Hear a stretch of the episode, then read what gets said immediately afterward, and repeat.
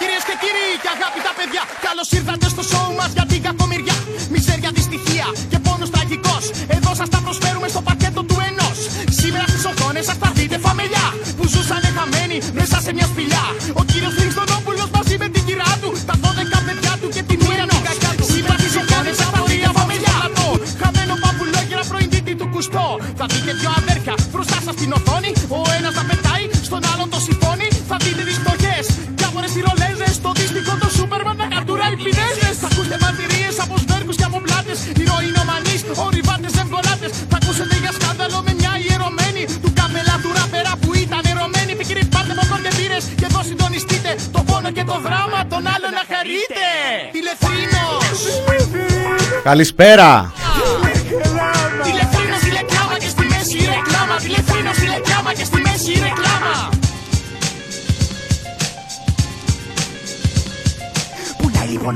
Είναι το μινόριο του τι πι πι στο ραδιόφωνο the press project dot gr. Μινάς Κωνσταντίνου στο μικρόφωνο. Χαίρετε. Χαιρετίζω φίλους, φίλες, τυπιπάκια, παπάκια, ατομάκια. Όλο τον καλό τον κόσμο. Και καλό όλο τον κόσμο. Μαζευτείτε.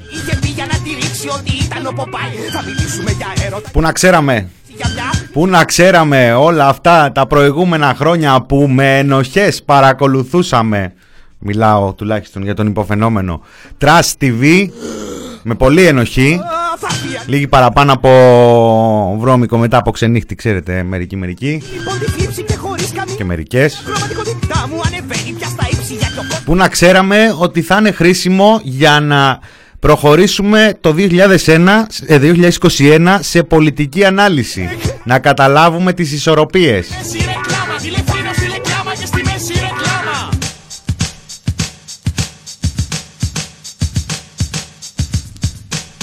Που να ξέρουμε ότι θα χρησιμεύσει για να μπορούμε να καταλάβουμε τι μας γίνεται.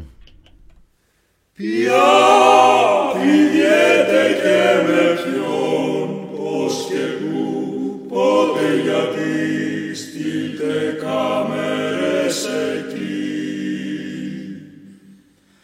Μόλις ανοίξει την κουτίνα, πάρτε πλάνα για ένα μήνα.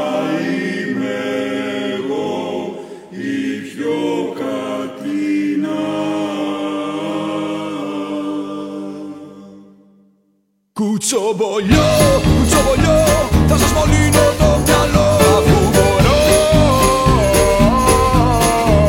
Σερβίρω με σιβεριανό, μιας που είχε το καιρό πια το καυτό. Θέλει ο Έλληνας πορνό. Το έχω εγώ. Πολύ σωστός ο Μπογκδάν Ρουφιάν. Να τα ξέραμε τότε, να τα λέμε. Όταν μας κράζαν οι παρέες. Δεν παρακολουθούσαμε Trust τι βι, πρώιμη πολιτική επικαιρότητα παρακολουθούσαμε. Κατευθείαν πεταχτήκατε, πεταχτήκατε οι δικοί μου πεταχτήκατε. Δεν είναι λέει ε, ενοχή, πούντο, πούντο, δεν είναι, ο, το βρώμικο το, μετά το ξενύχτη δεν είναι ενοχή, είναι ευλογία.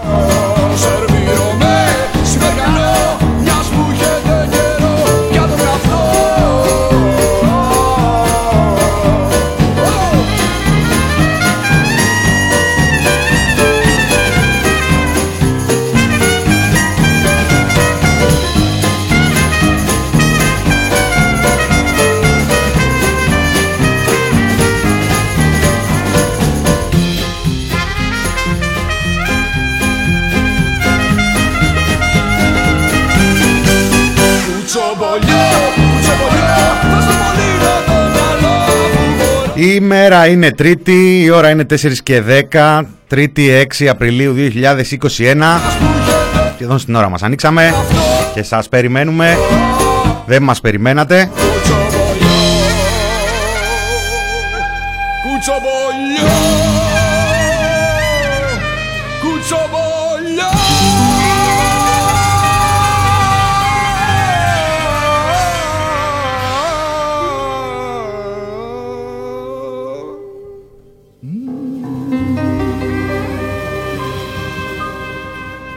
Έτσι, η πρώιμη πολιτική επικαιρότητα χαρακτηριζόταν, αντιμετωπιζόταν ως ε, κουτσομπολιό. Σήμερα ζούμε την εποχή που την ε, πολιτική επικαιρότητα την ε, ορίζει ο Μένιος ο Φουρθιώτης, η Τατιάνα Στεφανίδου, η ε, τρελοπαρέα γύρω από αυτούς η Νανά Παλετσάκη,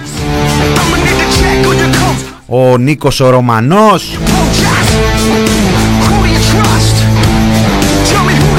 Έτσι, ένα πολιτικό προσωπικό, ούτως ώστε να κάνει τον ε, Μαρκόπουλο και τον Κυρανάκη να μοιάζουν ε, κανονικά πολιτικά στελέχη.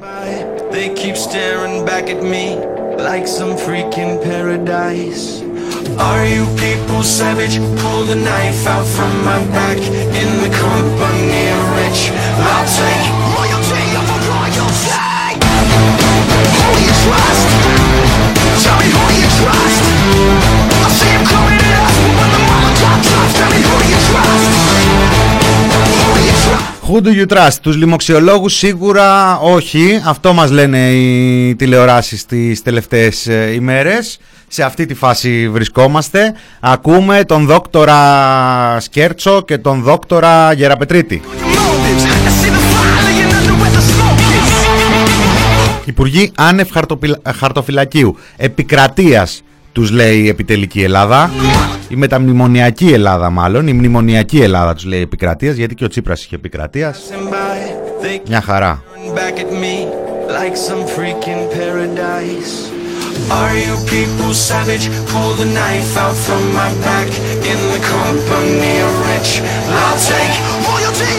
Έτσι βρισκόμαστε στη φάση που η επικαιρότητα της ε, ημέρας περιλαμβάνει ταυτόχρονα ε, προβλέψεις για νέο ρεκόρ διασποράς στη χώρα, νέο all time ρεκόρ διασποράς στη χώρα. Μιλάνε λέει για πέντε χιλιάδες ε, καταγεγραμμένα κρούσματα, δεν ξέρω πόσα τέστα έχουν κάνει αυτή την ε, φορά για να, μπορέσουν, για να βρουν, να καταγράψουν ε, αυτά τα κρούσματα. Ταυτόχρονα αυτά τα κρούσματα φυσικά με τα ο ένα μετά το άλλο τα αρνητικά ρεκόρ στις ε, διασωληνώσεις και στις εισαγωγές ε, πολιτών.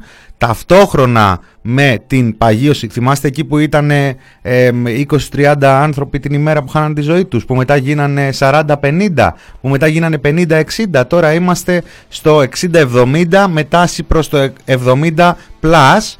Απ' τη μία λοιπόν η δημόσια συζήτηση περιλαμβάνει αυτήν την πραγματικότητα, από την άλλη η δημόσια συζήτηση ταυτόχρονα περιλαμβάνει το πώς θα φτιάξουμε μερικές βαλβίδες αποσυμπίεσης. Θα είναι οι βαλβίδες αποσυμπίεσης, οι ανοιχτοί χώροι και τα συναφή, έστω με μια λογική ανοίγματος κάποιων χώρων εστίασης της υπαίθρου που θέλει τρομερή προσοχή και τρομερό σχεδιασμό. Όχι.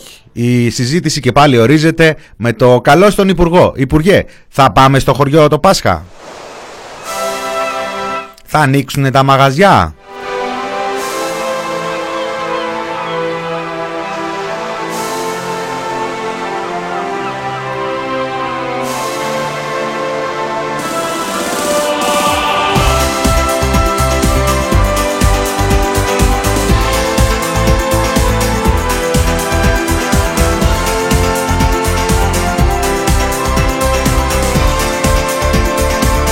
Ταυτόχρονα τρώμε, τρώμε, τρώμε, τρώμε από την ε, όποια αξιοπιστία μπορεί να, υπάρχουν, στη, να υπάρχει στην επιστημονική κοινότητα. Αυτό το δύσκολο έργο το ανέλαβαν οι ίδιοι, ε, τα ίδια τα μέλη της Επιτροπής των Λοιμοξιολόγων, οι οποίοι δεν είναι ένα πράγμα. Είναι από τη μία οι λοιμοξιολόγοι που στις ταχείες κλήσεις τους στα κινητά τους έχουν το τηλέφωνο του Άδωνη, το τηλέφωνο του Γεραπετρίτη και του κυρίου Τσιόδρα, και από την άλλη οι λοιμοξιολόγοι που επί έναν χρόνο και οι υπόλοιποι επιστήμονες που μέσα στην Επιτροπή επί ένα χρόνο έχουν ε, ε, καταφέρει να κλείσουν το καλύτερο πρώτο τραπέζι πίστα στις αποφάσεις, τροχονόμοι. Δεν τους πειράζει, δεν τους πειράζει να βγαίνουν αποφάσεις, να βγαίνει την τετάρτη απόφαση για άνοιγμα του λιανεμπορίου και να λένε υπουργοί και κανάλια ότι η απόφαση ήταν ομόφωνη.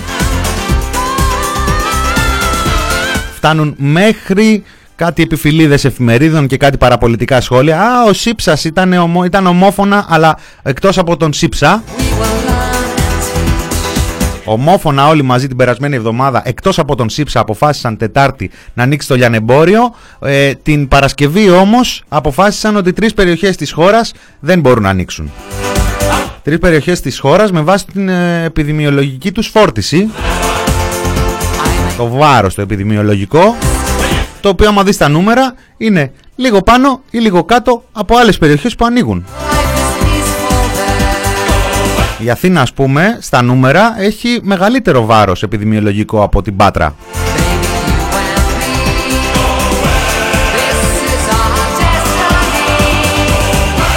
Υπάρχει σχεδιασμός, βέβαια, υπάρχει σχεδιασμός από αυτήν την κυβέρνηση και αυτό είναι που μας σώζει.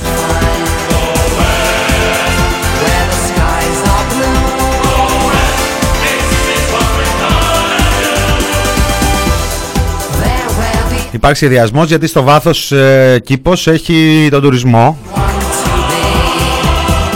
Τουρισμός ο οποίος έδωσε ήδη το πρώτο του κρούσμα. Σιγά. Πώς κάνετε έτσι? Πανδημία έχουμε. Δεν θα είχε κρούσμα?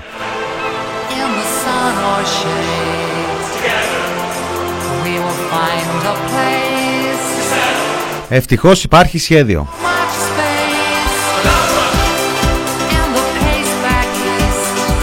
Δεν είναι η πρώτη φορά που υπάρχει σχέδιο. Ευτυχώς υπάρχει μια σοβαρή κυβέρνηση. Αρίστον. Αρίστον. Αριστόν. Σήμανε από τις αρχές του φθινοπόρου. Για δύο μήνες τουλάχιστον βλέπαμε μια αύξηση των κρουσμάτων η οποία ήταν λελογισμένη και ελεγχόμενη. Μια αύξηση των κρουσμάτων που σύμφωνα με τις δικές μας αναλύσεις τουλάχιστον δεν συνδέεται, θα το ξαναπώ, δεν συνδέεται με το άνοιγμα του τουρισμού. Και επιτρέψτε μου αυτό να το τεκμηριώσω. Χώρες οι οποίες έμειναν τελείως κλειστές, όπως το Ισραήλ, το οποίο δεν δεχόταν κανέναν επισκέπτη, είδε δεύτερη έξαρση του κορονοϊού το Σεπτέμβριο. Η Κύπρος είχε πολύ πιο αυστηρές διαδικασίες από ό,τι είχαμε εμείς. Χτυπήθηκε και αυτή και χτυπιέται αυτή τη στιγμή εξίσου σκληρά. Και βέβαια υπάρχει και ένα επιχείρημα για το οποίο τουλάχιστον εγώ δεν έχω ακόμα ακούσει αντίλογο. Εάν η έξαρση του δεύτερου κύματος συνδεόταν με το άνοιγμα στον τουρισμό, θα έπρεπε να την είχαμε δει τον Αύγουστο και τον Σεπτέμβριο και όχι στα τέλη Οκτωβρίου, αρχές Νοεμβρίου. Αυτό είναι τελείως προφανές, δεν χρειάζεται να είναι κανείς επιδημιολόγος για να το διαπιστώσει. Θέλω να αναφερθώ λίγο πιο αναμετώσα όνειρα, τα δυο μας τα παμπώνυρα, μα ίσως λογαριάζαμε χωρίς τον ξενοδόχο. Τον χρόνο τον παλέψαμε και θα βριό πιστέψαμε. Τον ήρω σημαδέψαμε, μα χάσαμε το στόχο. Ου σου μικρή, ου σου μικρή μου μέλισσα, χθες βράδυ που, χθες βράδυ που σε θέλησα, να πάρισα, να πάρισα απ' τη γύρι μου της εκστάσης, εσύ το πανηγύρι μου, που σου μικρή μου μέλισσα, το βράδυ που σε θέλησα, να πάρεις απ' τη γύρι μου του πάθους ξυπνητήρι μου. Αχ, μελισσούλα, μελισσάκι, πήγες άλλο λουλουδάκι. Ποιος να ξέρει που κοιμάσαι, σε κι αναγκαλίτσα να σε. Αχ, μελισσούλα, μελισσάκι, πήγες άλλο λουλουδάκι. Ποιος να ξέρει που κοιμάσαι, σε κι αναγκαλίτσα να σε.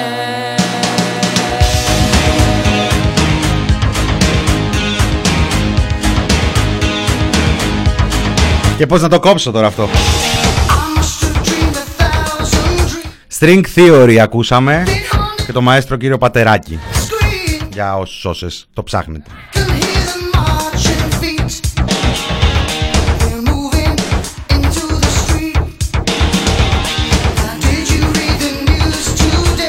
Πού να βάλω τώρα και τα υπόλοιπα. Αυτά ήταν όταν κύρισε το Νοέμβριο το... το lockdown και έλεγε ότι δεν φταίει για την κατάσταση ο τουρισμός ο περσινός. Πού να βάλω τότε που έλεγε ότι είμαστε σε θέση πια να κόψουμε, να κλείσουμε ένα οικοδομικό τετράγωνο.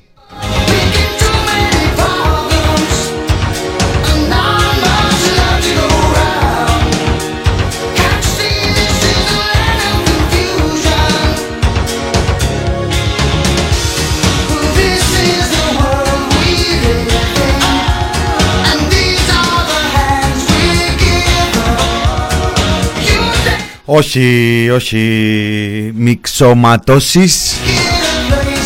Πατροπαράδοτη η Genesis είναι αυτή. Λοιπόν, ε, τα σχέδια βρίσκονται σε πλήρη εξέλιξη. Έχουν ανοίξει τα χαρτιά εκεί πέρα. Δεν λογαριάζαμε χωρίς τον ξενοδόχο. Κάπου, κάπου στην άκρη τον υπολογίζουμε τον ξενοδόχο, το μεγάλο τον ξενοδόχο. Αυτό που μπορεί να πάει ο άλλος για να κλειστεί μέσα, να χαλάει όλα τα λεφτά εκεί. Υπολογίζουμε τον ε, αεροπορικό δόχο, τον εφοπλιστή. Θυμάστε πόσο σοβαρά ήταν ε, τα μέτρα πέρυσι, έτσι. Για πότε το εξήντα εβδομήντα τοις εκατό γινόταν ογδόντα τοις εκατό. Πόσο σοβαρά ήταν τα μέτρα που τηρούνταν μέσα στα καράβια. Γιατί τέτοια αγωνία. Πάλι τα ματιάσουμε δηλαδή την κατάσταση. Δεν σας φτάνει πέρυσι που την ματιάσαμε.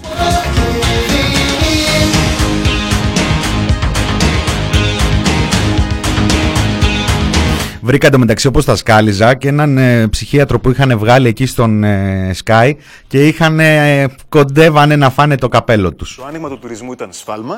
Βλέπετε ότι ο τουρισμός στην πραγματικότητα δεν φέρνει τα νούμερα πρέπει που πρέπει. Πρέπει να πάρουμε όμως μια απόφαση και αν πρέπει να ζήσουμε ή να κάτσουμε να ξαπλώσουμε, να βάλουμε και τα χέρια μας χιαστεί εδώ στο στήθος και να περιμένουμε το, το ανέκλητο της μοίρας. Ακούστε με, καλά τα λέτε. Αλλά όταν θα έχουμε αυτό το δεύτερο ανεξέλεγκτο κύμα που δεν ιχνηλατείται πλέον, γιατί τα κρούσματα είναι τυφλά παντού μέσα στη χώρα. Πώς δεν ιχνηλατείται τώρα. Έχουμε υπολογίσει ότι πέντε, να ξέρετε, κρούσματα κάθε χίλιους πεντακόσιους που ελέγχονται στο αεροδρόμιο κυκλοφορούν ανάμεσά μας τώρα χωρίς να ξέρουμε ποιοι είναι. Πάντως η αναζωπήρωση δεν ήρθε από τον εισερχόμενο τουρισμό. Ήρθε από τη διασπορά μέσα, στο, μέσα στις, στις, στις μεγάλες πόλεις. Έχετε ένας, ένας δίκιο ένας... ότι μπήκανε κρούσματα εισαγόμενα φυσικά στην αρχή. Κύριε είναι κύριε... αληθές. Απλά αυτό είναι μια παγκόσμια τάση. Δεν είναι κάτι το οποίο κάνουμε όταν στην Ελλάδα ανοίγεις... κατά αποκλειστικότητα. Όταν ανοίγεις έχεις κρούσματα. Ακούστε με. Ένας γίνεται δύο. Οι δύο γίνεται ναι. τέσσερις. Οι τέσσερις ναι. γίνονται οχτώ. Αυτό τα θυμάστε που τα συζητάγαμε στην αρχή. Σωστό. Γιατί τα ξεχάσαμε τώρα. Να πάμε και στήσαμε τον κόσμο να κάνει όλη αυτή τη μεγάλη επένδυση.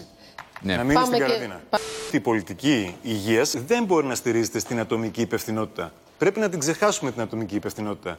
Δεν λειτουργεί. Η ατομική υπευθυνότητα προσδιορίζεται μόνο τιμωρητικά σε τέτοιες περιπτώσεις, όταν έχουμε επίγουσες ανάγκες. Είναι αδύνατο να προλάβουμε να διδάξουμε τον κόσμο και να τον εκπαιδεύσουμε στην ατομική υπευθυνότητα σε τόσο σύντομο διάστημα. Ήταν προσχηματικό για όλες τις πολιτικές παγκοσμίως, ενώ τις κυβερνήσεις, που χρησιμοποίησαν την οπική ατομική υπευθυνότητα ως ένα άλοθη για να μην επιβάλλουν πολιτικές πιο περιοριστικές και βεβαίως τσακωθούν με τον κόσμο και τους πολίτες.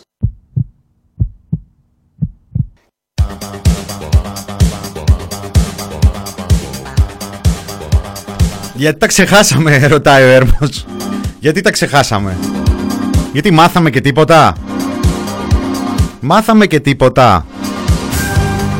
Ο Bill Gates τους έφταιγε μετά, ο συνωμοσιολόγος, που έλεγε, παίζανε τα ντοκιμαντέρ πέρυσι τέτοιο καιρό και που το ξέρει ότι δεν έχουμε εδώ καμία πολιτική υγεία στον κόσμο, που το ξέρει ότι δεν έχουμε πολιτική ε, με, αντιμετώπισης πανδημιών και τα συναφή. και πέρναγαν οι μήνες, κάναμε το πρώτο το lockdown που ήταν το απαραίτητο σε εκείνη τη φάση ειδικά. Πετάξαμε το χρόνο χωρίς καμία ενίσχυση, σε τίποτα, σε τίποτα. Λογιστικές αλχημίες για τις ΜΕΘ, λογιστικές αλχημίες για τα λεωφορεία, μέτρα, αλλαγές μέτρων, αποδακύρωση μέτρων σε καράβια, σε αεροπλάνα, ό,τι ζητάνε οι αεροπορικές και οι υπόλοιποι ταξιδιωτικοί, τουι, τουι. Και πέρναγαν οι μήνες. Και πάει μετά ο άλλος στο Σαντορίνι και κάνει φιέστα. Τον νικήσαμε τον κορονοϊό. Αν υπάρξει δεύτερο κύμα, θα μπορούμε να κλείσουμε ακόμα και ένα οικοδομικό τετράγωνο. Αν υπάρξει δεύτερο κύμα. Αν υπάρχει ιός, θα πρόσθετα εγώ. Τότε δεν τολμούσε ο Πρωθυπουργός. Του ζαλίζανε τώρα εκεί πέρα, γιατί είσαι και φίλος και με το Σωτήρι. Τώρα δεν μπορεί να τα λες αυτά. Ας τα λέμε μεταξύ μας. Αν υπάρξει δεύτερο κύμα. Και μετά δεν υπήρξε, δηλαδή άνοιξες με, ε, πώς το λένε, επιπεδωμένη την ε, καμπύλη, και με το που άνοιξες δεν υπήρξε δεύτερο κύμα. Άρα δεν ήτανε, α, αφού τον Αύγουστο, Αύγουστο ήταν αυτό που ακούγαμε προηγουμένως, δεν έχω και το όνομα του κυρίου δυστυχώς, ή το έχω. Δημήτρης Παπαδημητριάδης ήταν ο ψυχίατρος που ακούσαμε. Αφού Αύγουστο τα έλεγε αυτά, αφού ανοίξαμε ε, τον ε, Μάιο και Ιούνιο δεν ήρθε δεύτερο κύμα, άρα δεν φταίει ο τουρισμός. Αύγουστο ήδη συζητούσαμε για διασπορά, αλλά δεν ήταν ο τουρισμός. Μόλις ε, ο συνομιλητής τους τους είπε, τώρα τι μου λέτε, τώρα δεν τα ξέρουμε αυτά. Επόμενο παραμύθι. Ναι, εντάξει, όταν ανοίγεις έχεις διασπορά. Τι λέρ μεγαλέ, υποσχέζουν και οι αρκούδες στο δάσος. Σημείωνε Μαρούσκα.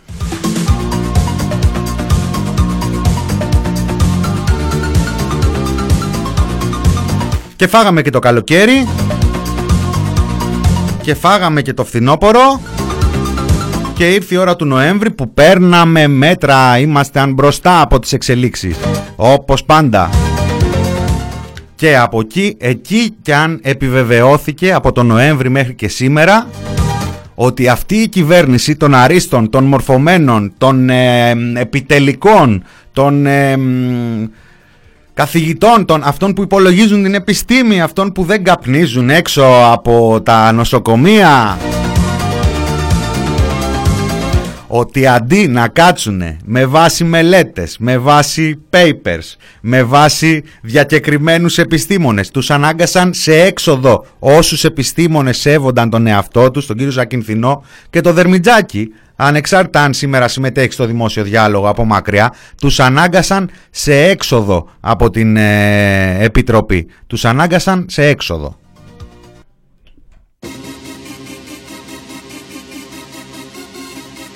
Γιατί τους ανάγκασαν σε έξοδο?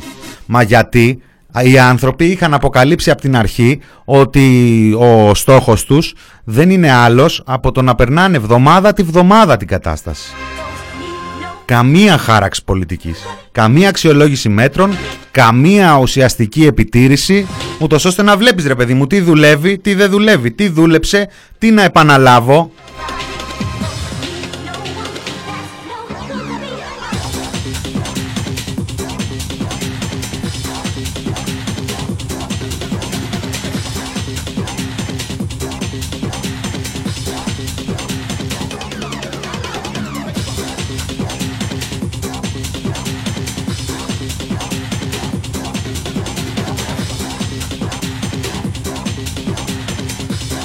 Όχι απλώς δηλαδή κυβέρνηση αρνητών, κυβέρνηση εμπριστών, εμπριστών της λογικής πρώτα απ' όλα, εμπριστών του κοινωνικού συμβολέου, εμπριστών της ίδιας της επιστημονικής γνώσης, των επιστημονικών κεκτημένων.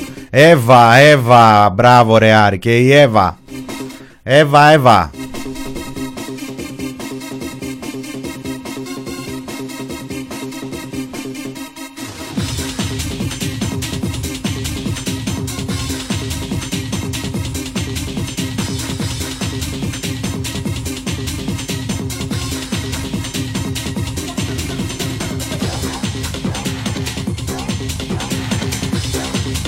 Κάποιος κόφτης βαράει η Αναστάση όταν βάζω πρότιτζι και τους ρίχνει λίγο.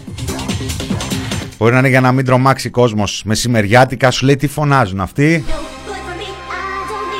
Λοιπόν, αφού αρχίσαμε και στην ώρα μας και φτάσαμε και στο διάλειμμα, θα βάλω ένα διαμαντάκι που έπεσε πάνω μου τελείως κατά λάθος από ένα project που λέγεται Colors, χρώματα, A Colors and Core. Δεν έχω ιδέα σε αυτή τη φάση από πού ακριβώς μας ήρθε. Η κυρία λέγεται Μαρία Χοσέ Λιέργο και το τραγούδι La Luz.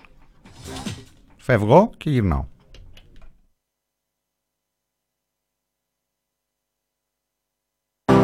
Pa' qué contar los lunares de tu cuerpo.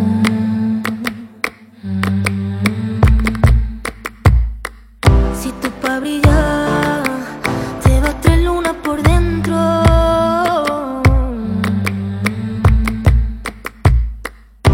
Pa' qué decir que te quiero y que lo siento.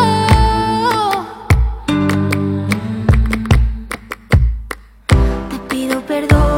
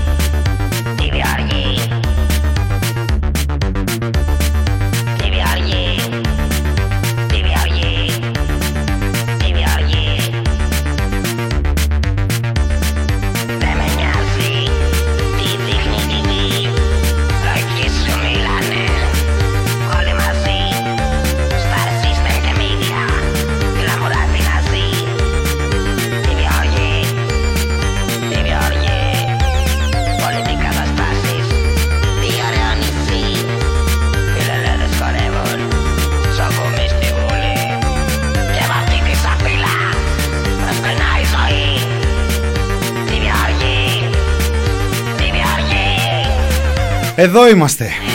Μινάς Κωνσταντίνου στο μικρόφωνο.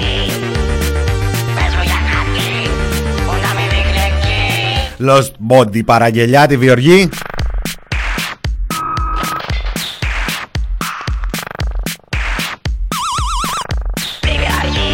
Μην ώρα του τι πι πι, δεύτερο μισάωρο, δεύτερο μισό της εκπομπής. Ημέρα Τρίτη.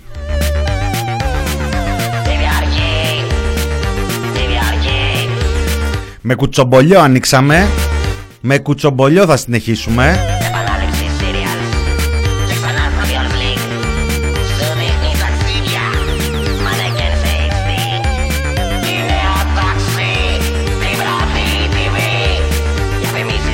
Δεν θα πάω ακόμα στα φουρτιώτικα, έχετε ολόκληρο επεισόδιο σήμερα της ανασκόπησης να απολαύσετε. Θα πάω κάποια στιγμή, αλλά όχι ακόμα. Γιατί δεν είναι ότι θα μείνω και σε τελείως άσχετο πεδίο, στην αστυνομία θα μείνω. Έχει αρκετούς φίλους ο Μένιος ο Φουρθιώτης στην αστυνομία από ό,τι φαίνεται. Οπότε, κουτσομπολιό.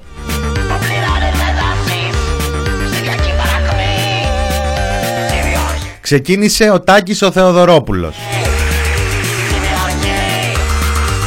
Οι κουφοντινιστές αφόπλησαν την Ελλάς. Προψές, δύο του μήνα. Κειμενάρα, από τα καλά του.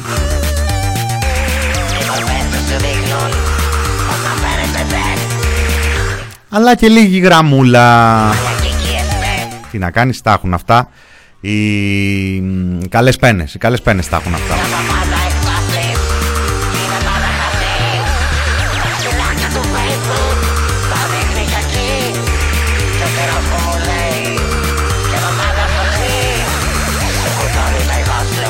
Στην πλατεία της Νέας Μύρνης προκαιρού στήθηκε μια ολόκληρη επιχείρηση με στόχο να αποδείξει ότι η Ελλάδα είναι αστυνομοκρατούμενη χώρα. Κάποιος, ποιος άραγε, τηλεφώνησε ότι υπήρχε συνοστισμός και στο σημείο έσπευσε κλιμάκιο της ομάδας Δίας.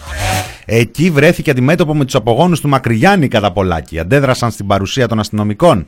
Κάποιος αστυνομικός έχασε την ψυχραιμία του και ξυλοκόπησε τον απογόνο του Μακρυγιάννη. Μια πολιτευτής του ΣΥΡΙΖΑ βιντεοσκόπησε όλο στοιχείο στο επεισόδιο. Κοινώς, η αστυνομία έπεσε στην παγίδα που της είχαν στήσει. Στην παγίδα έπεσαν και οι διαμορφωτές της κοινής γνώμης. Έντυπος και ηλεκτρονικός τύπος την επόμενη μιλούσαν για αστυνομοκρατία. Παιδιά της μεγάλης δημοσιογραφικής σχολής των τελευταίων δεκαετιών, όπου το πρώτο πράγμα που μαθαίνεις είναι ότι η αστυνομία έχει πάντα άδικο. Γεια σας κύριε Θεοδωρόπουλε, γεια σας, γεια σας και από εδώ. Πάμε.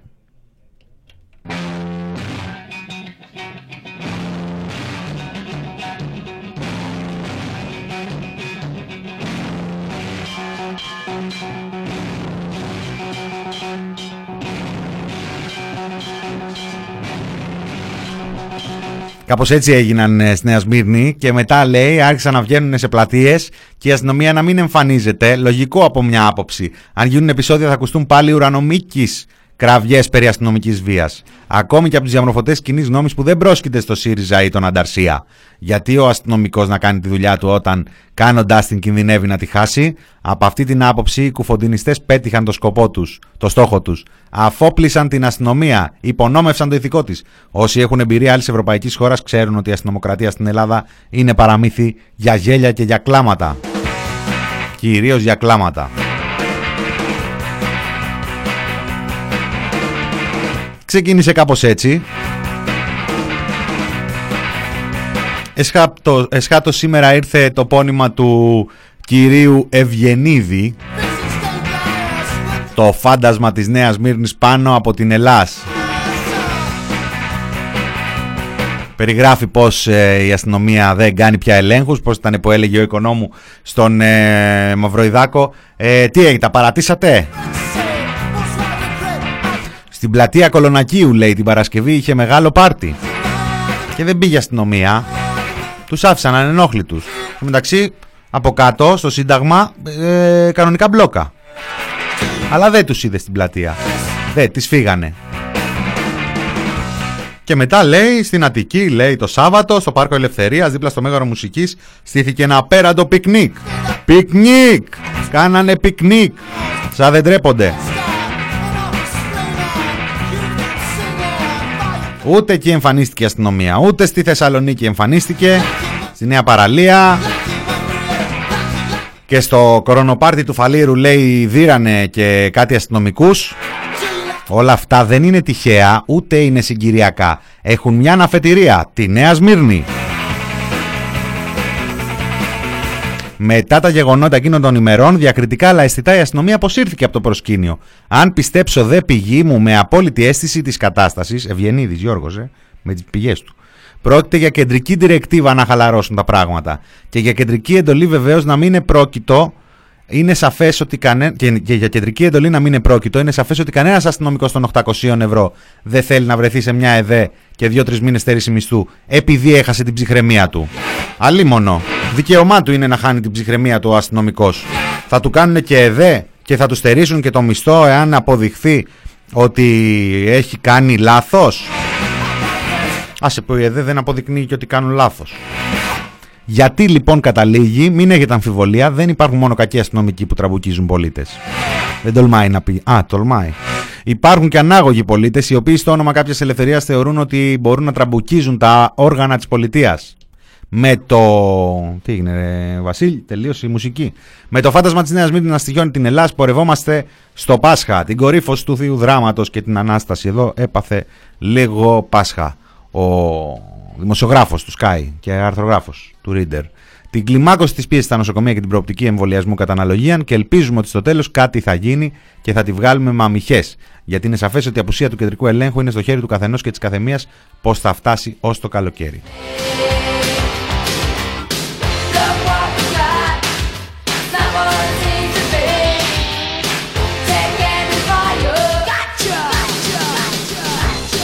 Τώρα πριν ε, το συμπληρώσω, γιατί έχει και άλλο κομμάτι το puzzle για να φτάσουμε μέχρι το σήμερα, απλώς να διαβάσω τον ε, τίτλο του πρωτοσέλιδου αυτή τη στιγμή στο the press project dot g r. Είναι ε, ε, βασισμένο σε ένα δημοσίευμα σημερινό της Καθημερινής, εν υπόγραφο ένας από τους ε, ειδικούς αστυνομικούς ε, συντάκτες των συστημικών ΜΜΕ, κ. Σουλιώτης. Αντιστροφή της πραγματικότητας για την αστυνομική αυθαιρεσία στη Νέα Σμύρνη από την Ελλάδα, κλείνοντας εσωτερικές έρευνες πριν ανοίξουν. Αυτή η ανακοίνωση έγινε με διαρροή στην Καθημερινή. Έτσι ανακοινώνονται οι ΕΔΕ στη χώρα μας. Τι θέλεις τώρα. Τέσσερις από τις έξι υποθέσεις, λέει, κλείσανε. Εντάξει, τα τσεκάραμε. Τη μία κιόλας η δεκαοχτάχρονη έφη που κατήγγειλε μέχρι και απειλές για βιασμό και βασανιστήρια, ε, δεν ήθελε, λέει, να προσφύγει, να κινηθεί νομικά κατά των οργάνων, ε, και, άρα δεν τίθεται ζήτημα αυθαιρεσίας, τέλειωσαν όλα. Κομπλέ, δεν υπάρχει κάτι εδώ, προχωράμε. Τον άλλον τον συνέλαβαν και τον διαπόβεσαν για σχόλιο στο Facebook. Εντάξει, δεν τρέχει τίποτα. Θυμάστε. Ο άλλος είναι μέσα ακόμα, ο Ινδιάνος είναι μέσα. Με βίντεο που μαρτυρά ότι ήταν αλλού. Γελάμε.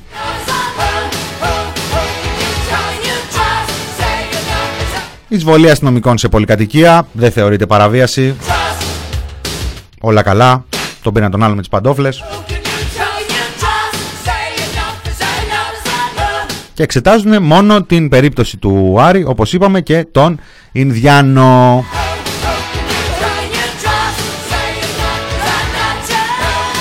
Συνεχίζουμε λοιπόν. Κουφοντινιστές τη μία μέρα, πέντε μέρες μετά το φάντασμα της Νέας Σμύρνης. Κάπου στη μέση ο Άρης ο Πορτοσάλτε, ένα πρωινό του στον ε, Οικονόμου. Όλη σας η ζωή, Θεοδωρόπουλοι και Ευγενίδηδες. Από τον Ιανουάριο ως τώρα η κυβέρνηση δεν, ούτε έστω για μία εβδομάδα εφάρμοσε αυστηρά κάτι. Δεν, δεν, δεν γίνεται. Ε, πώς θα το εφαρμόσει, ένα μας ε, δεν ξέρω. Τι να κάνει. Βυθίστηκε, βυθίστηκε στην, στο λαϊκισμό των, των κομμάτων της αντιπολίτευσης για αστυνομοκρατία, για, πώς τα λέει αυτά, για αυταρχισμούς και τέτοιες, τέτοιες αηδίες. Ναι. Λοιπόν, εδώ χρεώνεται και η αντιπολίτευση, η οποία, και η μείζων και η μικρή αντιπολίτευση, οι οποίοι πρημοδοτούν το λαϊκισμό. Και αυτό με την αστυνομία που λες, ναι, μοιάζει σαν να είμαστε και λίγο ή του ύψου ή του βάθους. Ναι. Δηλαδή, από τη στιγμή που είχαμε αυτά τα ακραία, τέλος πάντων, περιστατικά. Τι είχαμε, ποιο ακραία Σμύρνη, είχαμε, Μαρία, τι είχαμε, ότι σε μία περίπτωση αυτό ένα λέω, σεδάρι. Ένας, αυτό, ένα σεδάρι. Αυτό λέω. Ένα από σεδάρι. Τη στιγμή που έγινε ότι, ναι, έγινε στη Νέα Σμύρνη, μετά η αστυνομία κακάρωση, είναι άφαντη. Ναι, κακάρωσε η κυβέρνηση. Αυτό λέω. Χρεώνω στην κυβέρνηση, αυτό λέω. Δεν, δεν λέω κάτι άλλο. Με ένα περιστατικό έκανε μπου η, η αριστερά, έκανε μπου και η κυβέρνηση παρέλυσε. Έλεος. Έλεος. Αυτόν τον αστυνομικό τον πετάμε. Πάμε παρακάτω.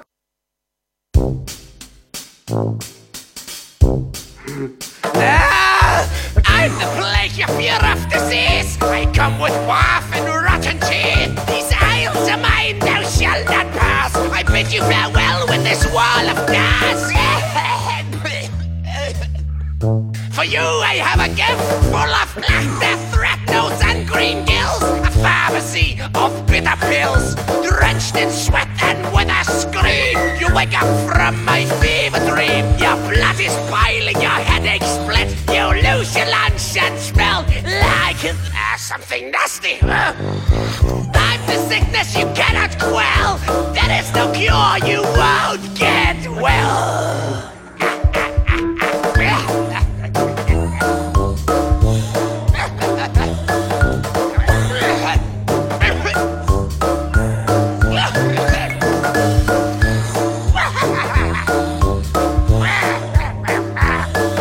Λοιπόν, sorry, δεν, δεν μπορώ να αντισταθώ σε αυτά τα κομμάτια.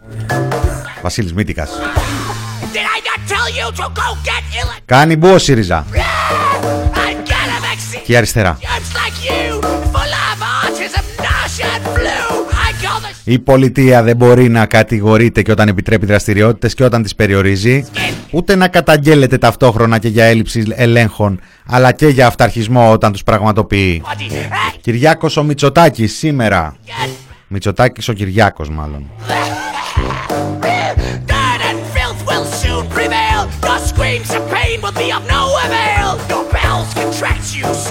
Μια χαρά στείνεται το αφήγημα, μια χαρά την ώρα που έχουμε και αφήγημα, γιατί μέχρι τώρα δεν έχει δουλέψει τίποτα. Είχαμε χίλια τριακόσια είκοσι επτά κρούσματα και τώρα συζητάμε πώς θα ανοίξουν κάποια πράγματα με τέσσερις χιλιάδες τριακόσια σαράντα. Ναι, ακούγεται εντελώς παράλογο, αλλά δεν είναι.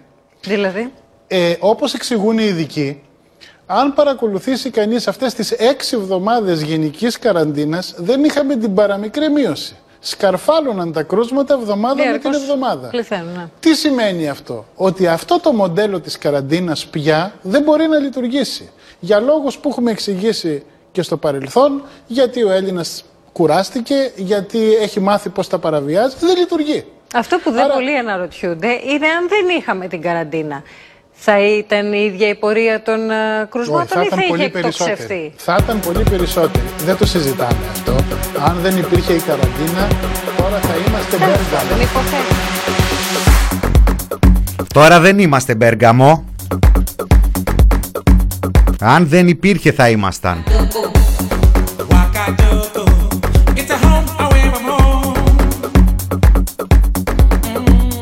Άκου τώρα τι άλλο θα ήμασταν. Τι έχουμε εδώ? Ποιος έκλεισε τον ήχο στον... Δεν έχει ήχο ο Πρωθυπουργός. Εντάξει ρε παιδιά. Εντάξει ρε παιδιά. Αυτά καλό είναι να μην γίνονται. Λοιπόν, ε, τίποτα. Θα έπαιζα ένα ηχητικό από το Γενάρη που μας υποσχότανε ότι θα είχε εμβολιάσει δύο εκατομμύρια πολίτες.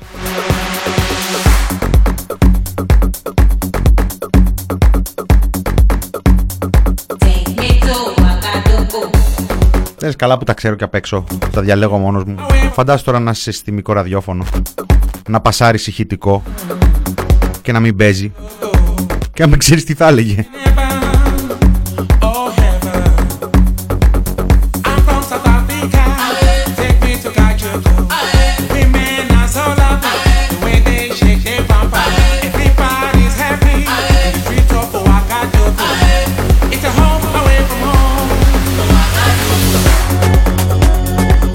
Το λέγατε εσείς ότι παίζω, παίζω Κυριάκο, κάτι θα γίνει. Ε, προς το παρόν χάλασε μόνο το δικό του ηχητικό. Δεν ξέρω αν θα πέσει και το stream, δέκα λεπτά έχουμε. Τρίβομαι κι εγώ στην κλίτσα του Τσοπάνη, τι να κάνεις. Άντε, ας πάμε τότε στο τελευταίο δεκάλεπτο.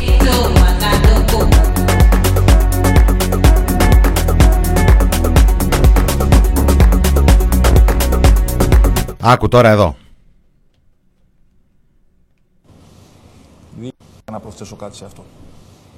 Είδα να ε, διακινείται στον υπόκοσμο του διαδικτύου μία θεωρία ότι υπάρχουν ασθενείς οι οποίοι δεν πεθαίνουν σε μονάδες εντατικής θεραπείας και πεθαίνουν σε θαλάμους. Κύριε καθηγητά, να προσθέσω κάτι σε αυτό.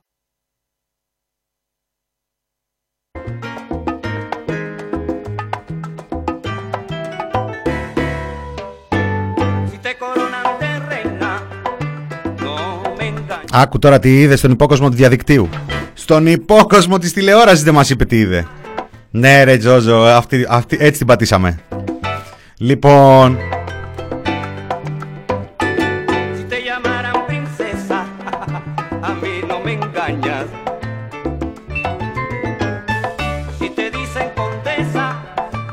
άκου τώρα τι γίνεται έξω από τον υπόκοσμο του διαδικτύου. Άκου να δεις τι ωραία πράγματα. Γεια σου Γιάννη, ραντεβού στο πλοίο. Γεια, στο καλό. Μπας και σωθεί ο κόσμος, οι συνταξιούχοι και εργαζόμενοι. Παρακαλώ, είναι προσωπική μου τοποθέτηση. Το ρεπορτάζ. Γιάννης Βρούτσης. Ένας υπουργός που έχει παράσημο στη δημόσια ξεφτύλα, την οποία του επιφυλάσσουν όλοι εκείνοι που το ανέθεσαν τη δουλειά όταν αυτή στραβώσει. Έτσι, ως Υπουργός Εργασίας έχει καταφέρει να συνδέσει το όνομά του με τα χειρότερα εις βάρος των εργαζομένων. Άντε για, νιώθω ότι αλλάξαμε θέση, πόσο μ' αρέσει. Γεια σου Γιάννη, γεια σου. Πριν φύγει από υπουργός αυτό. Λίγο πριν φύγει από υπουργός. Τον χαιρετούσε. Εδώ τώρα θέλω να βάλω δύο σημεία, γιατί ωραία ήταν η Δευτέρα, έτσι και η Κυριακή ωραία πέρασε. Με ενθουσιασμό και έφυγε μπρίο από τις εξελίξεις. Το πρώτο.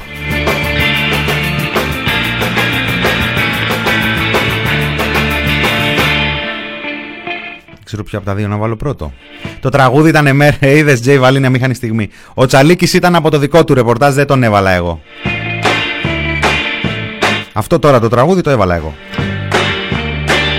Δηλαδή ο Βασίλης.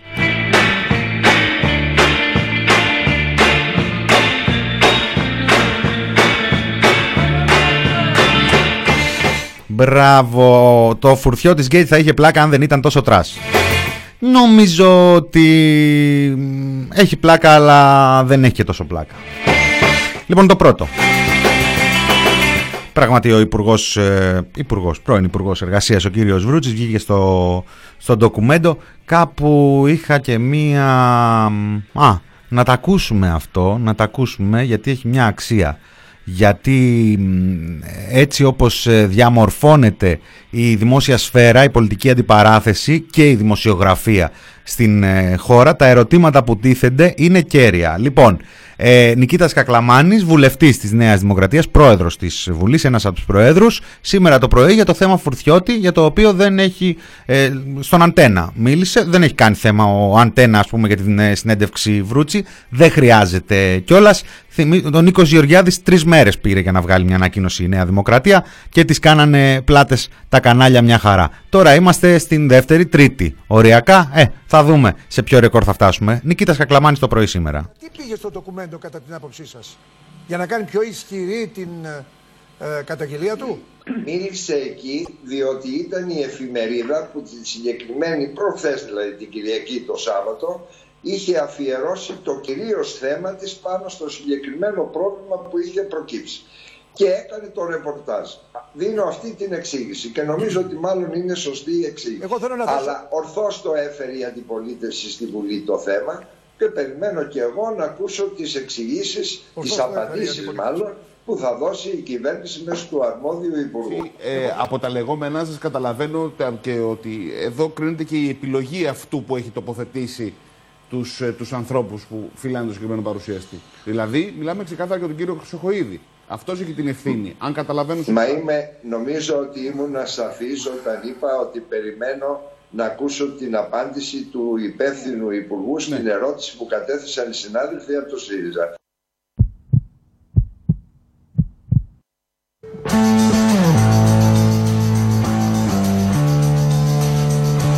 Έχουν βγάλει τώρα έναν βουλευτή ο οποίος τολμάει να τοποθετηθεί για το θέμα και να πει ότι πρέπει να δοθούν απαντήσεις, πρέπει να μπει εισαγγελέας και τα συναφή. Και τον ρωτάνε γιατί πιστεύει ότι ο Βρούτσης μίλησε στον ντοκουμέντο. Δηλαδή το ποινικά κολάσιμο, το ελέγξιμο εδώ είναι γιατί έδωσε εκεί τη συνέντευξη ο υπουργός. Εντάξει, θα κάνουμε το σταυρό μας ρε. Like some freaking paradise. Are you people savage? Pull the knife out from my back in the company of rich. Να κάνουν μια εξεταστική όπως αυτή που ξεκινάει αύριο, επειδή ο Παπάς και ο ΣΥΡΙΖΑ την προηγούμενη, κατά τη διακυβέρνησή τους, πήγανε και κάνανε διαγωνισμό για τις τηλεοπτικές άδειες.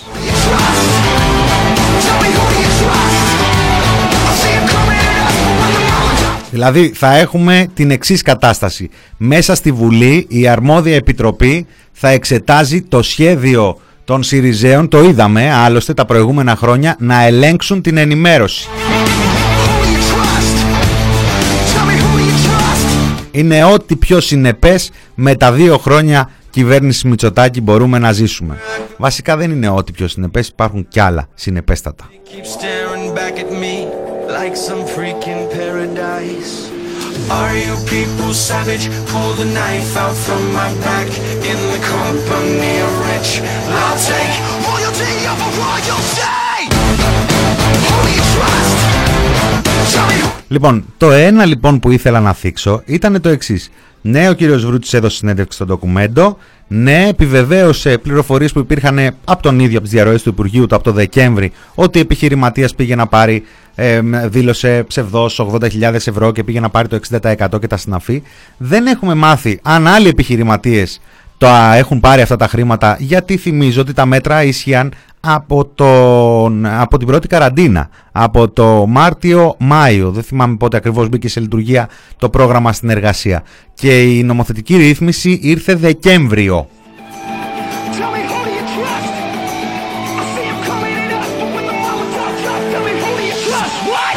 Το ένα λοιπόν είναι ότι σίγουρα ο Γιάννης ο Βρούτσης επιβεβαιώνει ότι μπήκανε μπράβοι και με τραμπούκι μέσα στο Υπουργείο του και κάνανε χαμό και απείλησαν και εκβιάσανε. Και λέει ο κύριος Βρούτσης ότι αυτό συνέβη επειδή τους έκοψε χρήματα. Αυτό μένει να αποδειχθεί, λέω εγώ με το φτωχό μου μυαλό τώρα. Το γεγονός έχει αξία ότι επιβεβαιώνεται. Η αιτία θα δούμε. Το δεύτερο που έχει να κάνει με το γέλοτα, τον οποίο και εμείς προσπαθούμε να προσφέρουμε απλόχερα και με τη σημερινή ανασκόπηση.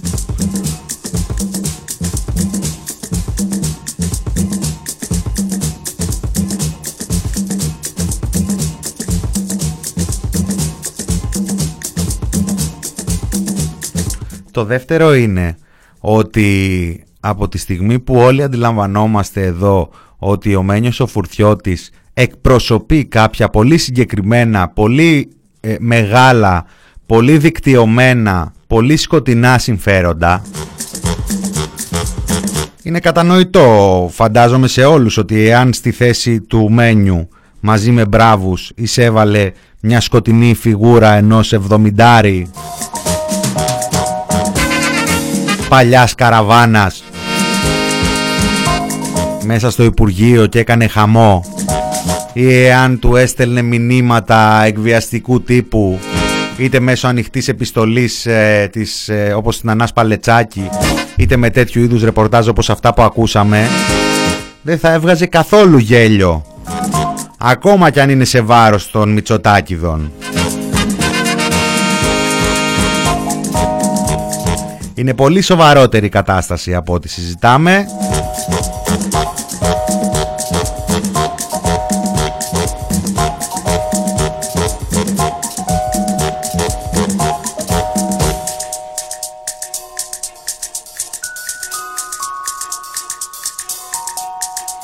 Κάποιος την αμόλυσε τη σωστή ερώτηση μέσα στο chat, δεν προλαβαίνω να την απαντήσω. Όσοι είστε συντονισμένοι τη βλέπετε.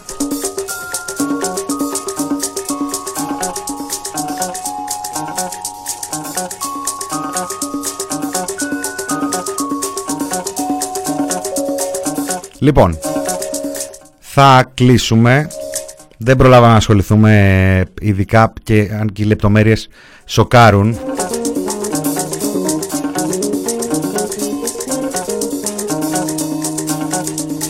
Μιλάω για την εικοσιοκτάχρονη που σφαγιάστηκε από τον ε, πρώην σύντροφό της μαζί με τον αδερφό της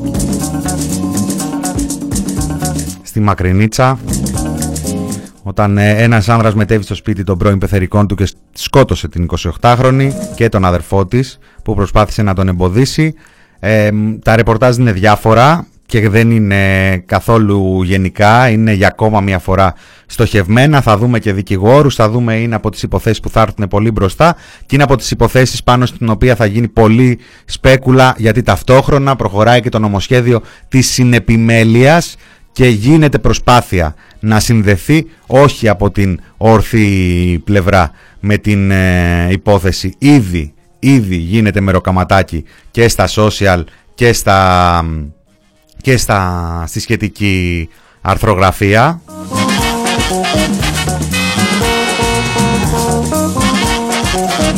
Είχαν ζητήσει εισαγγελική παρέμβαση και προστασία με την επιβολή περιοριστικών μέτρων, ωστόσο λέει ο δράστης αφέθηκε ελεύθερος και λίγες ώρες μετά ε, πήγε και τους σκότωσε. Η αστυνομία που δεν αφήνουν να κάνει τη δουλειά της είναι αυτή. Είναι άλλη η δουλειά της από αυτήν. Τα δε δημοσιεύματα για την ε, αστυνομία αποκαλύπτουν ότι έτοιμα ρεπορτάζ η Ελλάς, η Γαδά και ο κύριος Χρυσοχοΐδης δεν στέλνει μόνο στα αποκαλυπτικά και στα παρααποκαλυπτικά. Τι ότι είναι ράκωση αστυνομική, τι ότι κολλήσαν στην κίνηση γιατί είχε ένα ε, φορτηγό με στροφές και δεν ε, πρόλαβαν γιατί είχαν πάρει τηλέφωνο οι άνθρωποι. Λοιπόν...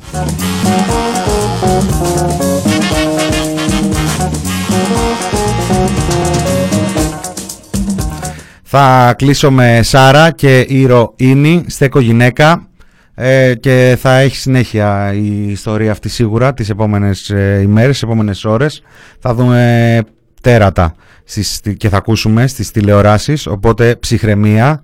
Ε, ήτανε το μινόριο του τι πι πι, Μινάς Κωνσταντίνου, ακολουθεί Φάρμα των Ζώων, Θάνος Καμίλας, Κωνσταντίνος Πουλής, ε, Τρίτη σήμερα και Σπάρτακη και Γραμμένο το βράδυ, αν δεν κάνω λάθος, και Νόστιμη, αν δεν έχει αλλάξει κάτι. Χαιρετίζω, θα τα ξαναπούμε αύριο. Το νου σας.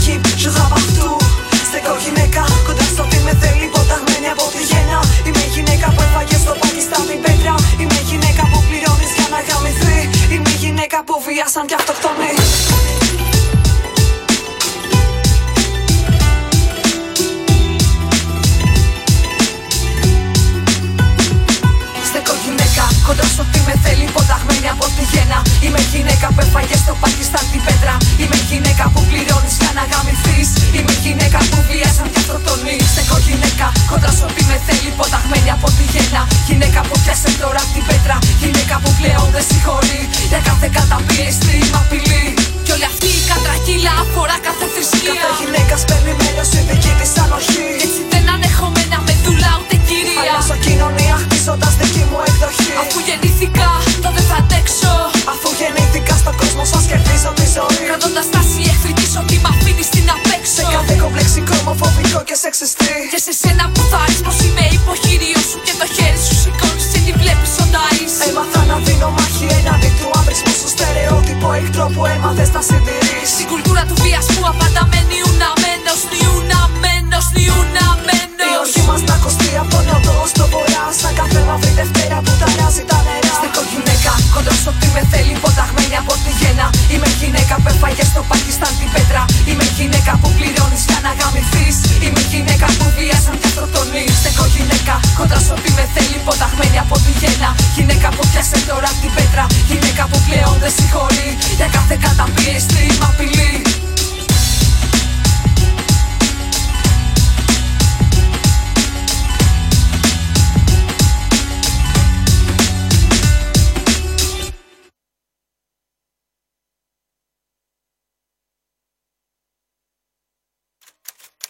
the press project dot G R